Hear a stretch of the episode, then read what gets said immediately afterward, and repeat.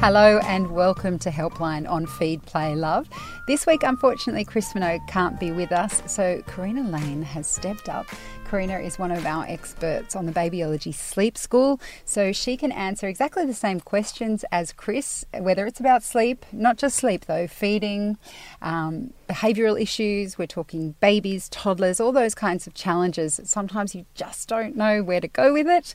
Karina is here to answer your questions. Thank you so much for coming in, Karina. No problem, And so the first, um, first of all, the ways you can ask us your questions. If you're watching us live on Facebook, you can pop them in the comments below the video. If you're listening to us via podcast, you can send the email to helpline at theparentbrand.com.au. So, first up, we're going to start with an email from Alicia. She says, We need to stop my six month old's dummy dependency. Mm-hmm. It affects his and our sleep as he wakes as soon as it falls out and needs us to go in to put it back in for him. He also needs it to fall asleep. Any tips on how to wean him off it? Sure, sure. Uh, uh, totally normal for a baby of this age to love the dummy. And look, it's great for keeping them happy and helping them get to sleep. But like you say, it can turn into a nightmare when it comes out every few minutes overnight and they need your help to put it back. So the good news is you've picked a really good time to do it because what they say is between six months and two ish, two and a half years, it's not that easy and it's not really recommended unless it's absolutely necessary. So you're just right on the cusp of um, getting into that window. So it's doable. Um, I'm a big fan of doing these things gently, so I'd advise to allow a good two to four weeks for this process to happen. Um, I'm not a, I'm not I'm not a big fan of just you know the cold Ripping turkey approach. They're just so they're little tiny people, and um, but babies really rely on um, that to help self soothe and, and to keep them children happy. So what I'd recommend it doesn't say um, whether it's day and night, so I'm going to assume it's day and night that the dummy is in use. So what I'd recommend is starting off with working on the day. Um, so the first step would be to, at, if at all possible, keep the dummy well away from day to daily life. Um, unless baby becomes very unsettled and nothing else works, then get the dummy and use that. So this is really good time to practice um, using all your other techniques when baby, you know, just gets into strife during the day or gets fractious or um, needs some help with settling. So you go go with that. Try to keep it up. When we're not talking about sleep here, just day to day life. Remove the dummy. That's step one. Then for daily day sleeps, um, we're going to use the dummy and we're going to kind of withdraw the dummy gradually. So your next step would be to use the dummy to help baby get to sleep, and then after ten minutes, remove the dummy.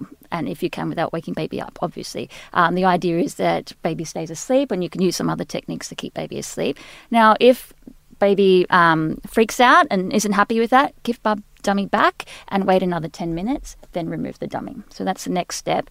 Um, then do this for a few days so that baby's used to it. Um, your next step after that would be to go in after five minutes. So when baby's asleep, we're in the daytime here. Nighttime, don't worry, we're just working on the day at the moment.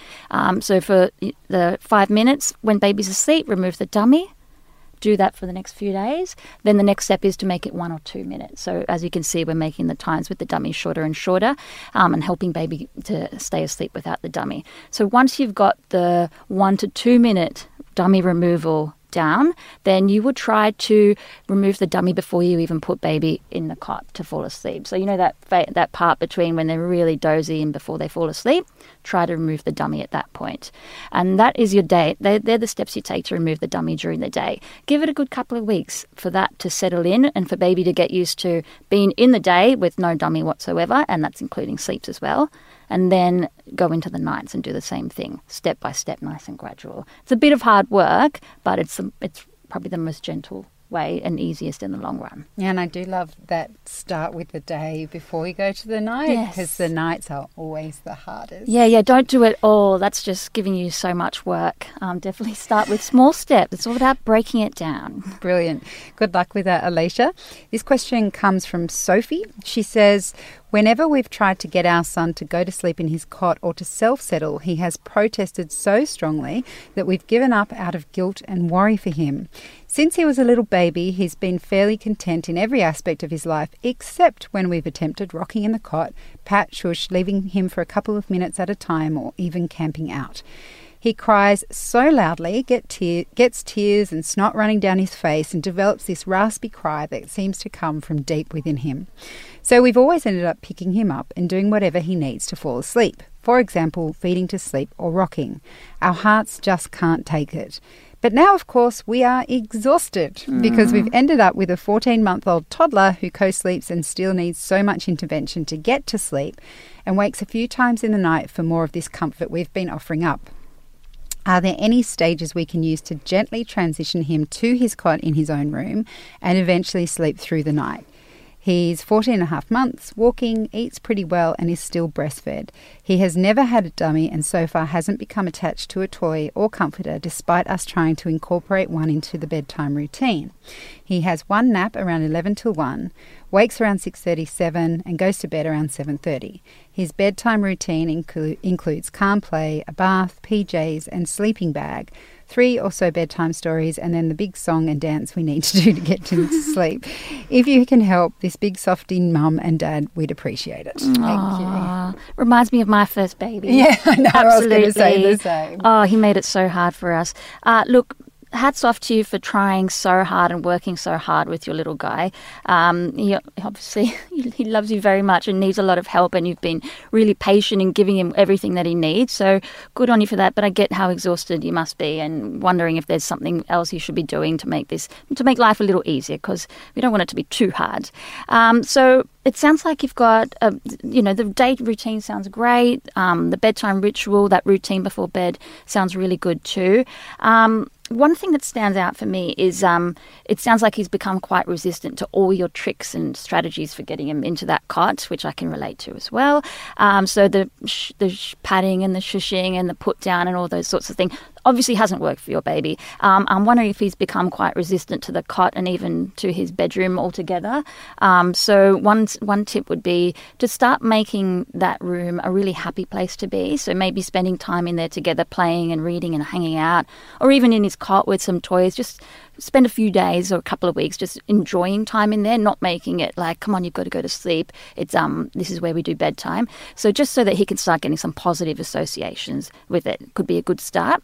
Um, I love that you've got the bedtime routine in place. Now with the comforter, um, I know it can be hard to get some babies to take it, especially when they just prefer you. Um, a little trick to try with your comforter is to do what we call conditioning with it. So I think they still breastfeed, right? Mm-hmm. So a good trick with your comforter is to bring the, the little soft lovey or whatever you've got um, everywhere you go when you're with your um, baby.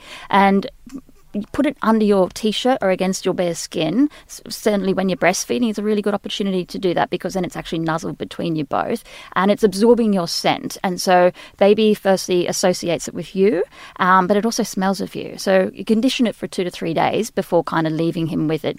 Um, and the idea is that it kind of replaces you. So hopefully because it reminds him of you. So that could be a good way to get him to accept the comforter um, more, and that can help with getting him happier around the bedtime. Now, what else stands out? Um, I think perhaps a later bedtime could possibly be another option. So there's three steps to try. So make the bedtime, the bed, bedroom and nursery and a- that area a happier, chilled out place to be. Uh, condition that comforter, and what was the last thing I said? Make that bedtime maybe slightly later. Yes. Just slightly later. Apparently, in Australia, we have the earliest bedtimes in the world, so it's worth a try. Don't tell my kids that. Yeah, yeah, shh, I know. um, so there's a few things to try. Um, the other thing is with your bedtime routine, are you using music? Um, music is something that's really useful in that um, setting that bedtime scene, but you can play it overnight as well. So if he's waking up and wanting you. If that music's still playing and he's got the comforter, he's got a couple of associations that might help him stay a bit happier in there. Um, and as far as if if you guys if the co-sleeping isn't working, then that's fine. Don't do it. If it is working and you're worried about it, I say don't worry about it as long as you're doing it safely. Do whatever works. Um, he obviously needs you and he needs to be in close contact with you. So that's fine. But it sounds like he's still waking up while co sleeping. So if that's the case, a step to get him to transition to his bedroom once you've done all those other things and made the bedroom a nice place to be for him um, would be to maybe camp out on the floor with him. So co-sleep on the floor get a mattress put it in the nursery um, sleep in there together. That's for a week or so and then transition him into the cot. So by then he should have lots of positive associations about going to bed and his bedroom and his sleep scene. So hopefully some of those steps will work for you. Yeah, and I love the thing about the comforter. Yeah, So- such a good trick, isn't It it? is. And my daughter, I've told this story many times before, but I think I should be able to tell it until the day I die. my daughter, to comfort herself, used to pinch me under my arm here, and I Oh, used to have like bruises because I was so desperate to get her to sleep. Yeah. If people think they're doing the wrong thing. You should just hear what I did. so rock her to sleep. She'd pinch me, pinch me, pinch me. We tried everything to get her associated with something else. Nothing worked, but I never Mm. thought about that. Um, getting your scent on a Yeah. comforter and I reckon it makes a lot of difference. So. Absolutely. Okay, we've got a question here from Kristen. Uh, my daughter is now 13 and a half months, and I have some questions about her daytime naps. She goes to daycare Monday to Wednesday, and they just can't seem to get her down for two naps a day. Typically, she's going down for her first nap there sometime between 10:30 and 11:30 and will sleep around 1 to 2 hours. She refuses to have her afternoon nap, and I have had many conversations with them about adjusting her schedule and timing to try and fit in, but they're not having much luck. On daycare days, I either try and get her to have a short nap in the car on the way home about 4:30, 5 p.m., or put her to bed an hour early or so uh, at 6 6:30 as she's exhausted. But then but she then sleeps for the whole night until around 6:37 the next morning. By the time it gets to Thursday, she's absolutely wrecked and quite volatile in her mood with screaming and tantrums and it takes a few days to recover. At home, we're doing two naps around 10 and 10 a.m. and 2:30 p.m. and I usually don't have trouble putting her down. But I think part of it is she's so tired from earlier in the week, she's catching up on sleep. Just wondering what to do as our week is really out of whack. Is she still too young to go down to one nap? Do I just continue to try and let her catch up on her sleep from her daycare days until she's old enough? And how will I know when she's ready with her week being so all over all over the place? Also, she's on three milk feeds a day, morning, midday, and bedtime. Okay, right. Um, gosh, they make it. It's hard to go back to work, isn't it? And do the whole balance thing, and uh, you don't expect all these extra challenges to come up. Um, the good news is your baby may be ready for one nap a day, so it's certainly worth trying that. So maybe getting daycare to um, kind of delay that nap closer to 11:30, 12, so that you get that she gets that nice big chunk at lunchtime. So that's that's definitely worth a try. Then that takes the pressure off you having to worry about whether she's getting enough sleep. um, now, while you do that for the, maybe the first week or so, while she kind of gets um, to that, no problem with giving her a little power nap in the car um, whenever she needs it, um, driving home, driving around doing errands, or just conking out on the couch for 15 or 20 minutes. That's fine if she needs that extra hit of sleep in the afternoon. Um, but by the first once that's done over the first week you should you you'll know if she's ready for that one sleep a day um, see how she goes in that second week so hopefully that can take the pressure off there um, i'm not sure how long you've been back at work but some of the acting out behavior could be part of the adjustment to daycare it's, it's such a big world at this age for because she's basically straddling two worlds she's straddling babyhood and toddlerhood so they call her a bodler that's a term. Um, so she's, you know, still still part baby and still wanting and part wanting to explore and do her own thing. Um, so this is uh, this is a whole other emotional struggle that babies of this age go go through. Um, and then there's also maybe missing some connection time with you. Maybe she's adjusting to time without you, and you know we can't help that. We, you know, a lot of us work, and that's just part of it. Um, but something you could do is maybe try to catch up on your connection time um, on your days off together or in the evenings. Don't rush through your routines and get bub to bed. Maybe spend a little bit more time just cuddling up, reading books, just enhancing that connection time, just in case the acting out stuff is coming out from there as well. So I think that covers Yeah. everything I wanted to say. And also, you know, take care of yourself. Don't going to work is hard enough as a mum, and um, then adjust. So you basically have two shifts: you work, and then your second shift is at home when you're parents. So you work non-stop. So take care of yourself in all this as well. I'd like to add. Karina Lane and Helpline on Feed Play Love will be back answering more questions right after this. Now back to your questions with Helpline and Karina Lane. We have a question from Lisa on Facebook. This is a question mm-hmm. that's just come in now. Hi, I have 13 month old twins. One wakes during the night and can't be settled for three hours. It's always three hours. She's not hot, cold, hungry, in pain, etc. It's almost every night. I have a strict daily routine. They self settle for two naps during the day with no problems. I have a night routine and they usually will self settle to sleep between 6:30 and 7:30 at night with no problems. It's getting really tough being up with her f- for mm. 3 hours during the night because she won't let me sit down with her. I have to be standing with her. She's screaming loudly, which then wakes her sister. Sometimes this happens twice a night. I have no idea what to do next. Oh Fair my enough, Lisa. gosh. I wouldn't know either. Oh my gosh. Again, I can relate to this with my twins. Like, same situation. It can be so hard. Um, uh, so, you've got the routine. The routine's been working fine, um, working fine for the other twin. The thing that stands out to me three hours is a long chunk of time overnight. Like, night waking is normal for babies of this age, but that's quite a long um, chunk of time. I'm wondering if it's a split night situation, which is when. Um, uh, sometimes we can compensate with disrupted day sleeps by putting baby to sleep really early um, at night, or we might just have that really early bedtime. Um, and babies of this age, I think they need around 11 hours sleep a night. So if you're putting baby to bed at 7 and expecting them to sleep through till 12, that they're actually getting a big chunk, they're getting a lot of their sleep in that first. Um, first half of the night and possibly waking up because they are feeling literally awake.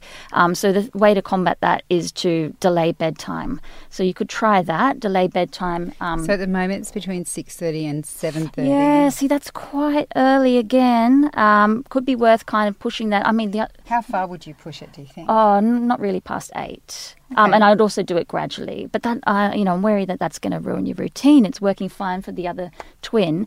Um, it could be worth just seeing how it goes. Maybe getting some help from your partner overnight because it's not fair to you to be up that often. Um, that sounds really taxing. So a couple of things you could try: delay the bedtime, see if that helps kind of kind of reset the night's sleep for one of your twins. I mean, they all sleep differently, so it's not to say that something's wrong um, with the routine. It just might be something that she's going through. Um, but certainly, uh, you know, ask your partner for some support, some tag team effort there. Maybe he'd have more luck. Partners tend to have um, different sorts of skills with settling, so it's certainly worth sharing that load to see if he can help you out there. Good luck with that, Lisa. Um, this question comes from Ash from an email. I wanted to, to ask your advice for my 10 month old baby. She's slept in the cot since three months old and is a tummy sleeper. About six weeks ago, she started moving in her cot at night, which is normal, I understand. My other child did it too. But her moving is violent and she hits her head hard against the cot every time she moves. She's gone from sleeping through to waking sometimes eight to ten times a night and is hurting herself and really wakes right up. Mm. We went away for a few days and she slept in our porta cot 13 hours straight due to the mesh sides that she couldn't hit herself on. I place her feet at the other end of the cot, but she works her way up the bed and also turns herself sideways. She's in a sleeping bag. She isn't standing in the bed at night. It is literally just the violent rolling. I don't want to use bumpers for SIDS risk, but I'm not sure what else to do. I've put her in the travel cot in our room because both we and she needed the sleep. That's. Absolutely, absolutely. Eight, ten times, eight to ten times a night is pretty rough.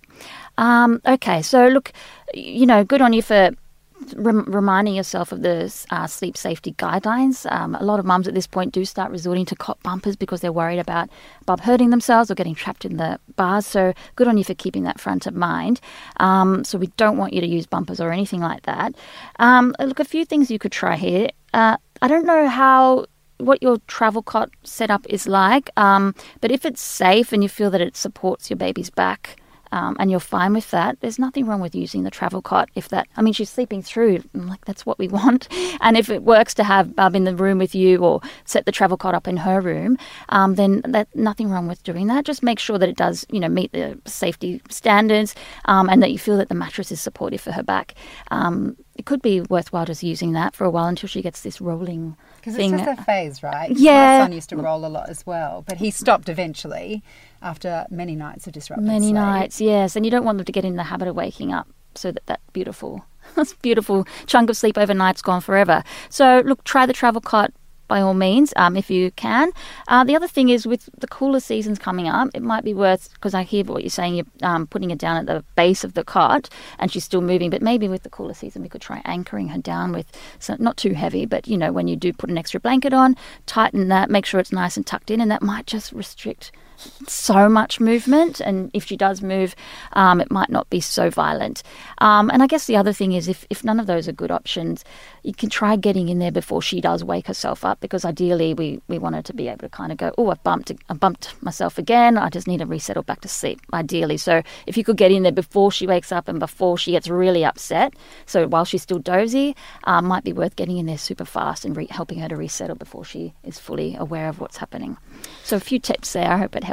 Um, Alicia has written, Thank you for the dummy advice, Karina. I'm glad it's possible to do it gradually, so we'll start this process Ah, today. yay. Good, good luck. Go, Alicia. um, this is a question from Trina on Facebook just now. Um, Hi, I have a 25 month old who is fighting sleep at night. He's waking up in the morning anywhere from 5:30 till 6 a.m. He's always been an early waker. He goes down for his nap around 12 till 12:30 for two hours, two and a half hours, then up, going down around seven for bed. Just wants to play at night. Fighting night sleep. Wow. A what a cheeky monkey. Uh, look, you know, this is the age where they're going to do all that stuff and make things quite hard for you at night time. I guess the best thing um, to do is, you know, just hang in there. Um, make your night, your bedtime ritual a big concrete thing. A lot of us um, kind of underestimate the power of the bedtime ritual or the bedtime routine. So make sure that's really concrete. Um, that you're using, you know, a sleeping bag. You're using a, the songs or the story. Um, use music. Some nice dreamy type music that plays all night. A lot of us turn off the music, but t- keep it on so that if if um, little monkey wakes up, um, they can hear that those same sleep cues are still in place. Um, and I guess yeah, it's about kind of being consistent and not engaging in play, even though you might just feel like you know, just let's just put on the TV and watch the Wiggles or something. Try not to do that. Um, try to keep things nice and dim and low stimulation, and hang in there.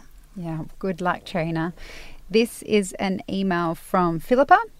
Please, can you help our little boy to sleep better and feed less at night? My nearly 10 month old is a thriving, energetic boy, but has never been a good sleeper for the past few months. Oh, sorry, but for the past few months, he's been waking up at to six times at night, which has resulted in extra night feeds. We try, um, well, Chris has a, a suggested routine which they're following, um, which is awake windows of two and a half to three hours before his morning nap, three and a half hours before lunch, and three and a half hours before bed. Both his naps usually last between one to one and a half hours. He goes to bed between 6:37 after his bedtime bottle and will usually go back go to sleep okay, but will without a doubt wake a few hours later. When he does, he will cry out, and if we don't go in within a few minutes, his crying will escalate and reset- resettling becomes near impossible. He has a dummy and a comforter, which we attempt to replace, but more often than not, he will sit up or stand in his cot, arms out, and we, will, we have to give him a cuddle. We've tried to the, the pat and shush and lay him down, but this always seems to make him more frustrated. Our boy is a hefty 12.5 kilograms, and the resettling is backbreaking. I'm sure. We've tried the pick up, put down, offering water, and giving Panadol as and when needed as he's teething, but more often it's a milk feed that calms him enough to go back to sleep. On a bad night, this has meant three feeds overnight of between 60 to 150 mils plus extra resettling in between. These extra feeds and night waking are impacting his mood and appetite during the day. Although he's offered three solid meals plus a snack and three milk feel- mm-hmm. feeds, he's often very fussy at meal times and gets very frustrated after a few mouthfuls. His milk feeds after breakfast and lunch are around 150 mils and before bed 200 mils. I'm unsure if he's genuinely hungry in the night, but in the early hours when nothing else seems to work, we don't know what else to do. Oh dear. It's from Philippa. Yeah. Philippa, two words for you here separation anxiety. It sounds like your little person is right in the thick of separation anxiety, which is a really normal phase, somewhere between eight and 10 months, or maybe a bit later. Um, all babies go through this stage where they need you immediately um, and would prefer not to be without you. And look, it's a really good sign if your baby is displaying this because it means you set up a beautiful, secure attachment, which means um, when you're not in the room, they want you in the room, um, and that's a good thing. We don't want them. To, we don't want you to be not in the room and for them not to care because that's not a healthy attachment.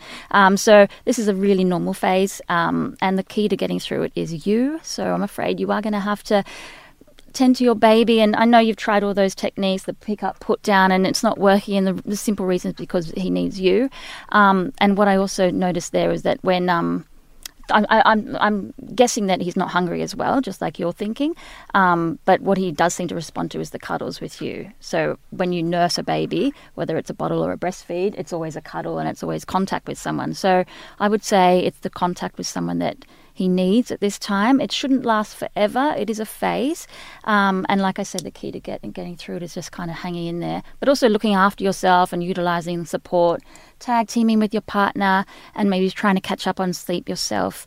Um, with you know the help of family and friends during the day. Um, it won't last forever, um, and you know you're doing a great job with everything that you've done so far. But yeah, I'm pretty sure it's going to be the separation anxiety, and that means he needs you. Oh, I love how you put a positive spin on that. Good luck with that, Philippa. Um, this is an email from Alana. My middle son is 20 months old and loves his dummy. He only has it when he's in bed, but he has started to ask for it as a soothing tool when he gets hurt, upset, or frustrated. I know I've missed the golden time to take it away without him noticing too much, but we moved house and had a newborn, so I didn't want to put too much on his plate. We're going away for a weekend soon and we're planning on ditching the dummy entirely once we return. Don't want to do the weekend away without it, to be honest. We know it will be a hard slog, but we're willing to tough it out. But we have two problems. One, my three month old has a dummy. How do we stop the toddler from taking his dummy? Is he old enough to understand it's for babies only? And two, he uses a second dummy as a comforter. He goes to sleep sucking one and rubbing the other between his fingers, sometimes swapping them as the oh. first dummy has lost its appeal. I don't know. Kids are weird. They are. They're brilliant. Is there anything you can recommend to replace it with that won't end up in his mouth? Finally, and maybe this is procrastination on my part, is it better to wait now that he's too old to take it away quickly over a weekend? Are we better off giving him another six months and then bargaining or explaining that dummies are for babies? Oh, bless him.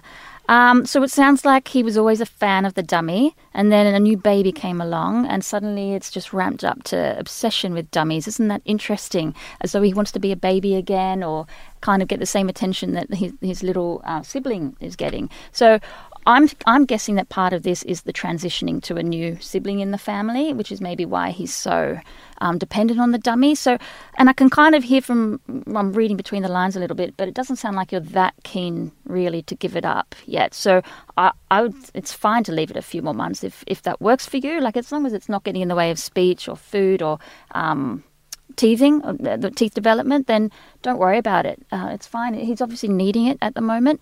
Um, as far as the three month old also having a dummy, I guess you could do colours. So he has his and baby has their own specific colour dummy just to keep it a little bit separate.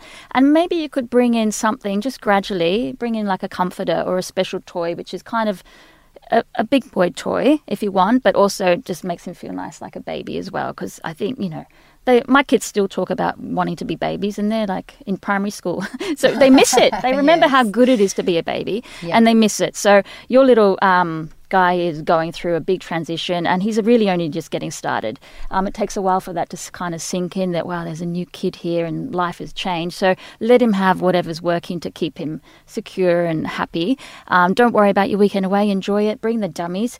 Um, like I said, as long as it's not getting in the way of anything else developmentally, let him have it. And in six months' time, yep, his his um, understanding will have increased. So you can work towards something, maybe a prize or um, you know. And you've also brought in that lovey, condition it. So use it against your skin, make it really nice and mummy smelling. So that and it's just for him, not for the baby. Um, and then that becomes his special toy. And hopefully he'll be able to kind of let the dummies go when you're ready and take on this new toy. Lovely. Good luck. Okay, we have one time for one last question. This is from Roz on the email. She says, I have an issue with my five year old son I'd love some help on. We recently moved back to Australia after a long time overseas. My elder son attended preschool five days a week where we were overseas while we were overseas and loved it. He did well socially and academically and hated the weekends because it meant no school. He recently started kindy here in Australia and it hasn't been going well. He's found it hard to make friends, has been distracted in the classroom, and started physically acting out. It's been really distressing over the last week to hear he's been fighting with other kids, mm. throwing scissors in the classroom, and being disruptive. I don't hear about what he's been like, been learning like I used to. um, previously when he was at preschool, and it's just generally been heartbreaking to see him like this. And that's from Roz. That would be hard watching your little, um, your little child not you know going obviously going through something big and displaying these behaviors that you're not used to. Um, so it sounds like he's having a lot of trouble adjusting to i mean that's a big move. It's a big stress for a child to not only move houses move schools but he's moved countries. That's that's massive. So he's left behind something that he loved and an environment he was thriving in. So he's um it sounds like he's having a lot of trouble finding his feet in this new place. So i would recommend some emotion coaching. So he's old enough to talk with you. Um, some nice open-ended questions from you about how he's coping, um, you know, taking some time to explore what he's feeling um, without jumping into kind of, you know, those fixing statements that we sometimes use, like, don't worry, you'll be fine, you'll make friends, but actually letting him talk about what he's upset about and letting him kind of really process that feeling. Um, I'm I'm a big fan of the phrase that there's no bad behaviour, there's just unmet needs. So I mean, these behaviours at school sound like it's complete. It's not your son at all. Um, and so behind that behaviour, that's where we need to look. So we don't want to kind of address the behaviour, even though that's undesirable. We need to go underneath to figure out what's driving that behaviour. And usually there's a need there. So if you can get under there, the behaviour will sort itself out, and eventually he will settle in. But I think he needs some really nice connection time with you and time to talk about his feelings and have them validated, so he knows that it's normal to feel like this. And a very tangential, again, I am not the expert here. I always say that. But just from my personal experience because we moved country when I was seven, and mm. that's that is two years is a big difference from five and two. But my folks said that I was, I mean, I was awful. Hmm. I think that I'm getting that back with my own kids now. But um, I used to cry all the time. I felt really yeah. lost and anxious, and my parents said I only settled down when I found a friend who lived basically in our same street. And they said that they believed, because nobody knew then what was going on with me, they said they believed it was because finally I understood that they weren't going away, that they weren't going to move away. Yeah. And again, yeah. the caveat being no expertise. I am not a psychologist, yeah. but from my experience, it was having a friend that was living nearby and gave me an anchor.